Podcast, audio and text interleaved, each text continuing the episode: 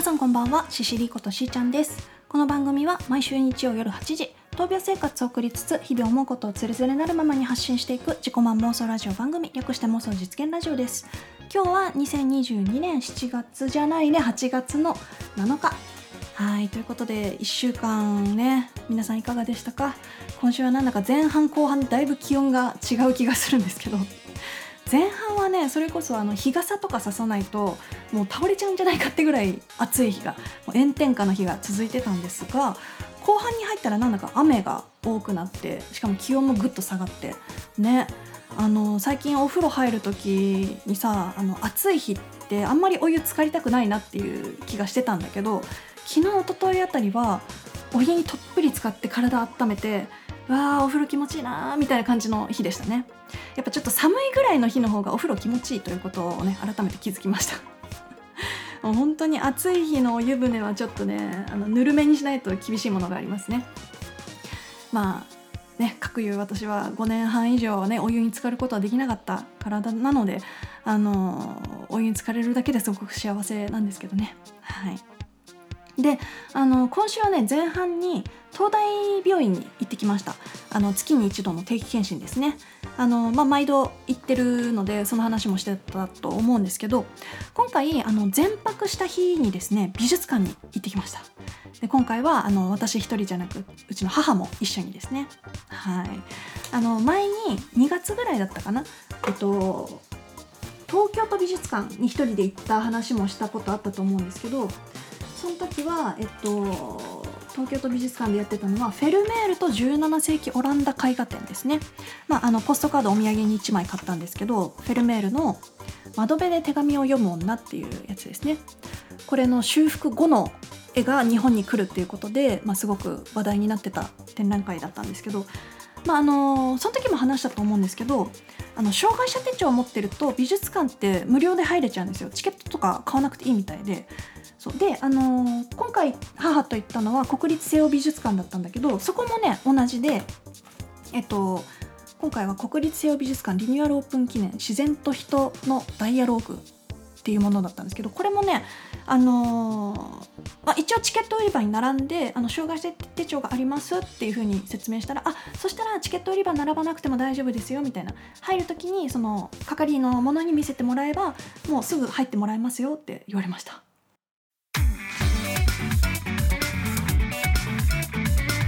シーシーディー の妄想実現ラジオ。はい、あの付き添いのね、うちの母もいたので、一応そのチケット売り場並んでそこでなんかこう券とかもらうのかなと思ってたんですけど、そういうことでもなく、もう本当にあのこっから先展覧会の人しか入れないよみたいなところで、その障害者手帳見せたら、あ、どうぞみたいな、あ、えっと、付き添いの方もいち名一緒に無料で入れますみたいな感じでスッと入らせてもらえて、すごくありがたかったですね。で、前回もそうだったんですけど、あのなんかせめてものと思って、あのなんだっけ、えっと、音声ガイドを借りて、あのそれを聞きながら巡ってみました。で、このね国立西洋美術館リニューアルオープン記念っていう、そのいちねんはんぐらいかな、あの閉館じゃなくって休館か休館してたみたいで、でリニューアルオープン記念だったんですけど、これちょっとね、あのサイトの読ませてもらいましょう。開催趣旨ですね、えー、国立西洋美術館リニューアルオープン記念として、ドイツのエッセン、えー、フォルクバング美術館の協力を得て、自然と人の対話過去ダイアローグから生まれた近代の芸術の展開をたどる展覧会を開催しますということで、はい、あのーまあ、フォルクバング美術館というドイツの美術館と国立西洋美術館っていうのはちょっと共通点があって、えー、同時代を生きたカール・エルンスト・オストハウスと松方幸次郎の個人コレクションをもとに設立された美術館ですと。はい、そうなんですって。私も知らなかったんだけど、あのまあふたりとも実業家の方ですね。えーと、松方幸次郎さんっていうその日本の方は、えーと、川崎重工の初代社長の人ですね。お父さんがね、確かだいよんだいとだいろくだいの総理大臣とかやってるような方で、でこの方はその日本の絵を学んでる学生たちに西洋の本当の絵を見せてあげたいっていうことで、いろいろとこう個人コレクションを始めたみたいなんですけど、まあ、その後あの関東大震災とか第二次世界大戦とかで、あのまあ一時美術品がこうあっちこっちにこうなんていうの散逸しちゃったというかであのだったんだけど、えっと、パリに保管してたものっていうものも、えっと、第二次世界大戦の後にパリ政府に接収されちゃってたんですよ。敵国のものだからっていうことで接収されてたんだけど、大戦終わった後にその松方コレクションを返還してほしいっていうふうに日本政府もこう働きかけをして、でフランス政府はあの分かったと、じゃあ返す代わりにその条件としてあのこれ以上の美術品の散逸を防ぐために美術館を作りなさいと、それをちゃんと松方コレクションを収めるための美術館を作りなさいって言ってできたのが国立西洋美術館なんですって。もう全然知らなかったから、そうなんだと思って、松方コレクションっていうものがねあるっていうのをよく知らなかったんだけど、そうなんですって。で、ね、にせんじゅうろくねんにはね、あのー、国立西洋美術館の建物自体が、えー、世界文化遺産になってますしね、ル・コルビュジエの、えー、建築作品近代建築運動への顕著な貢献の一つとしてね、はい、世界文化遺産に登録されてるんですけど、そういうところに行ってきました。ね、あの美術館入る前からさ、もうロダンの彫刻があったり、えーと、地獄の門のなんだっけレプリカなのかながあったりとかね、はい、おーっていう感じで見てきましたね。でも本当に暑かったんで、その日もう外を歩いてらんないぐらいだったから、あのじっくり見たかったけど、もうそそくさと傘差しながらあの日陰に入っていきましたけど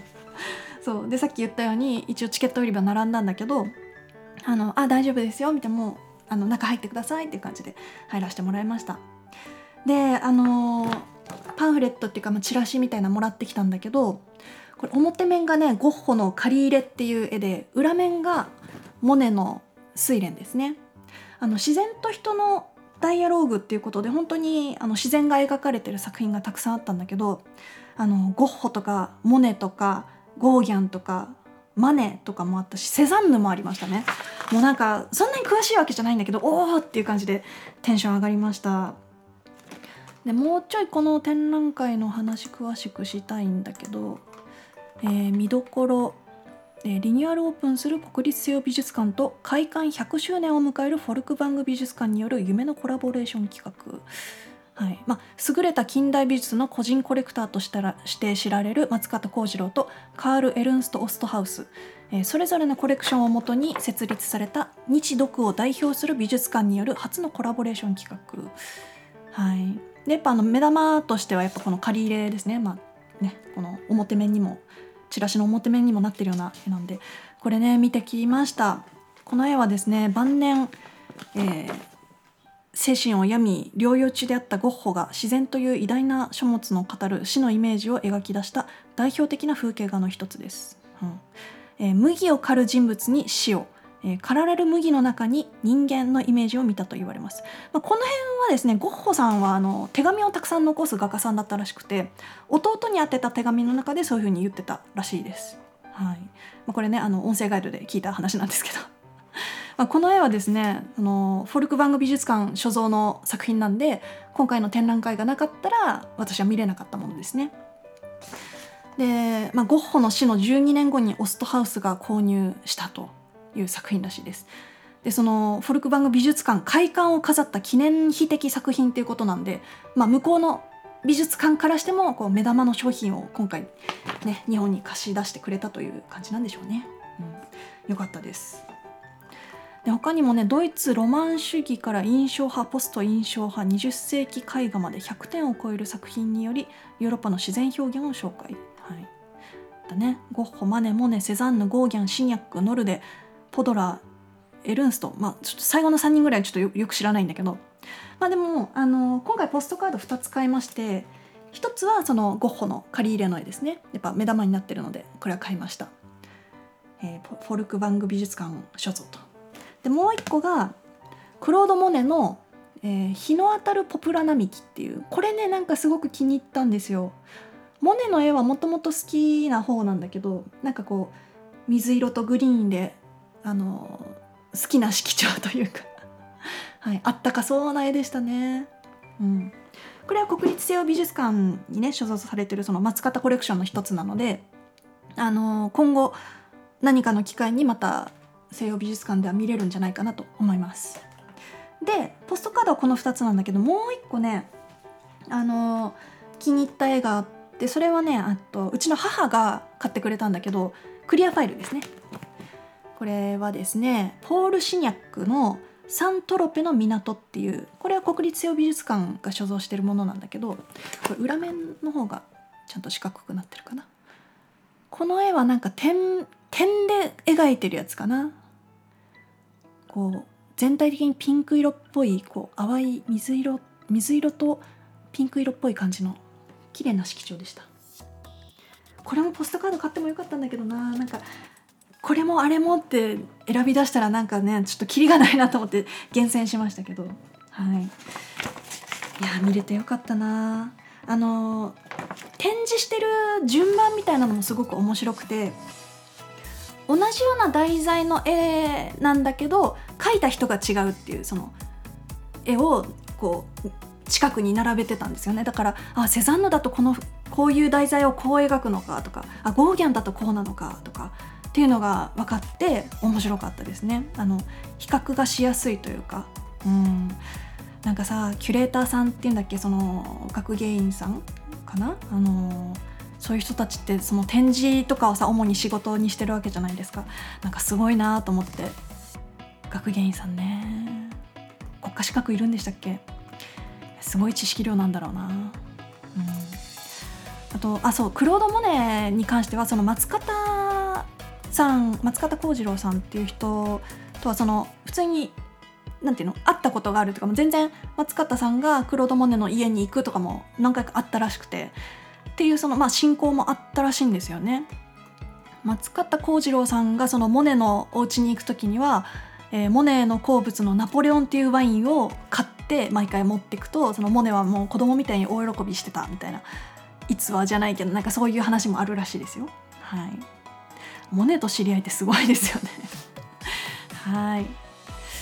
そんな感じかな。あの気になった方はね、ぜひとも国立西洋美術館行ってみてください。これくがつのじゅういちにちまでやってるみたいなので、えー、朝、えー、午前くじはんから午後ごじはんまでですね。はいかな、そんなもんかな。あ一応チケットがね、一般だとにせんえん、大学生がせんにひゃくえん、高校生がはっぴゃくえんとかですね。はいでまあまあ、私みたいにその障害者手帳とか持ってる人は無料で入れるし、付き添いの方もいち名までは無料で一緒に入れるという感じです。はい、いやいいの見れたな。あの母にちょっと親孝行したいなと思ってたので、そういう機会をね作って一緒に行けたのも嬉しかったです。でちなみに泊まったホテルなんだけど、あのー上野駅からほど近いところにあるホテル、三井ガーデンホテルっていうところ泊まったんですけど、まあ、ツインルーム探したらそこがすぐ出てきたんで、その三井ガーデンホテルにしたんだけど、なんかね今パンダルームみたいなのがあって、えーと、上野動物園の人気者をモチーフに、えー、優しく可愛い空間が広がるツインルームですっていうこれがね、あのー、あったんで行ってみたんだけど、もう本当に可愛かったの。あのベッドのクッションもパンダ柄だし、椅子もに脚こうあったんだけど、椅子っていうかこうソファーみたいな、そこに置いてあるクッションもパンダ柄だし、あとあの入って受付ですぐにあのパンダ人形をもらいました。これは持って帰っていただいて大丈夫ですっていうパンダ人形で、あの部屋の中にはそのもらったパンダ人形のもっと大きいサイズのやつがあったりして、その子をこうひとしきりワシャワシャしてね楽しんでましたであとあれももらったね、クリアファイルももらいました。クリアファイルはまあそんなにこう特殊な感じじゃないけど、まあちょっと可愛い感じのね。でその中にねあれも入ってた、ポストカードとシールですね、パンダがパンダ柄の。いやこれうちの甥っ子にあげたら喜びそうだな。でもちょっと保存しときたい気もするな。はい、私特段パンダ好きだったわけじゃないんだけど、なんかこの機会にちょっと目覚めそうとは思いましたね、タレパンダとか流行った時とか全然全然別に興味惹かれなかったんだけどな。はいということで、ここでいっきょくお聴きいただきましょう。 シーシーディー のサードアルバムより From エフエフ Futuring オロロン。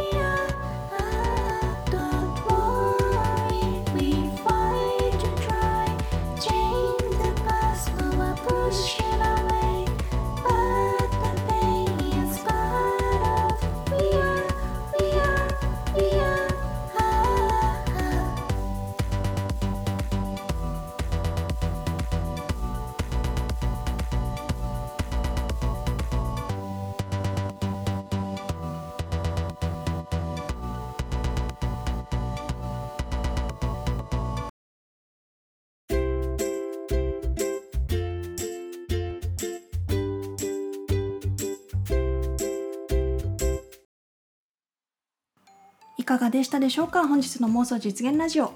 えー、先週いただいたコメント読ませていただきたいと思います。えー、YouTube ネームラッシュじゃなかったココベリさん、ありがとうございます。えー、ラッシュ、興味深そうな商品がいっぱいありそうな話ありそうな店ですね。調べてみると名古屋でもさんてんぽあるので覚えておきます。えー、レオンはもう公開されてからにじゅうはちねんも経っていたんですね。ネットフリックスで今月末まで見ることができそうなのでぜひ見ますということで、ココベリさんありがとうございます。ラッシュね、本当におすすめですよ。あのどれがいいか悩んだ時はちょっと店員さんにね、あのおすすめ聞いてみるといいのかなと思います。あの新しい商品とかもどんどん出されてたりするので、なんかね、確か歯磨き粉とか髪を染めるなんだヘアカラーみたいなやつとかもあった気がするな。昔はバスボムと化粧水とクリームとぐらいだった気がするんだけど、そう、なんか多岐にわたるものがあります。レオンって公開されてからにじゅうはちねん経ってんですか。えー、マジ？ちょっとびっくりします。ちなみにあの先週名前思い出せなかったんですけど、あの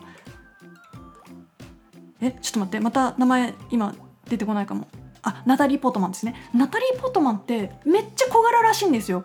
あのマイティー・ソーとかであのソー役の俳優さんとナタリー・ポートマンが並ぶとすごい身長差出ちゃうから、撮影の時はナタリー・ポートマンはその土台みたいなのがあってその上に立ってたとかっていう話があるらしいですよ。意外だったな。ナタリー・ポートマンってこう背が高い人みたいなイメージだったけど小柄なんだって。何センチとかちょっと調べなかったけど、はい、ありがとうございます。続きまして、えー、YouTube ネームうさぎのもかさん、ありがとうございます。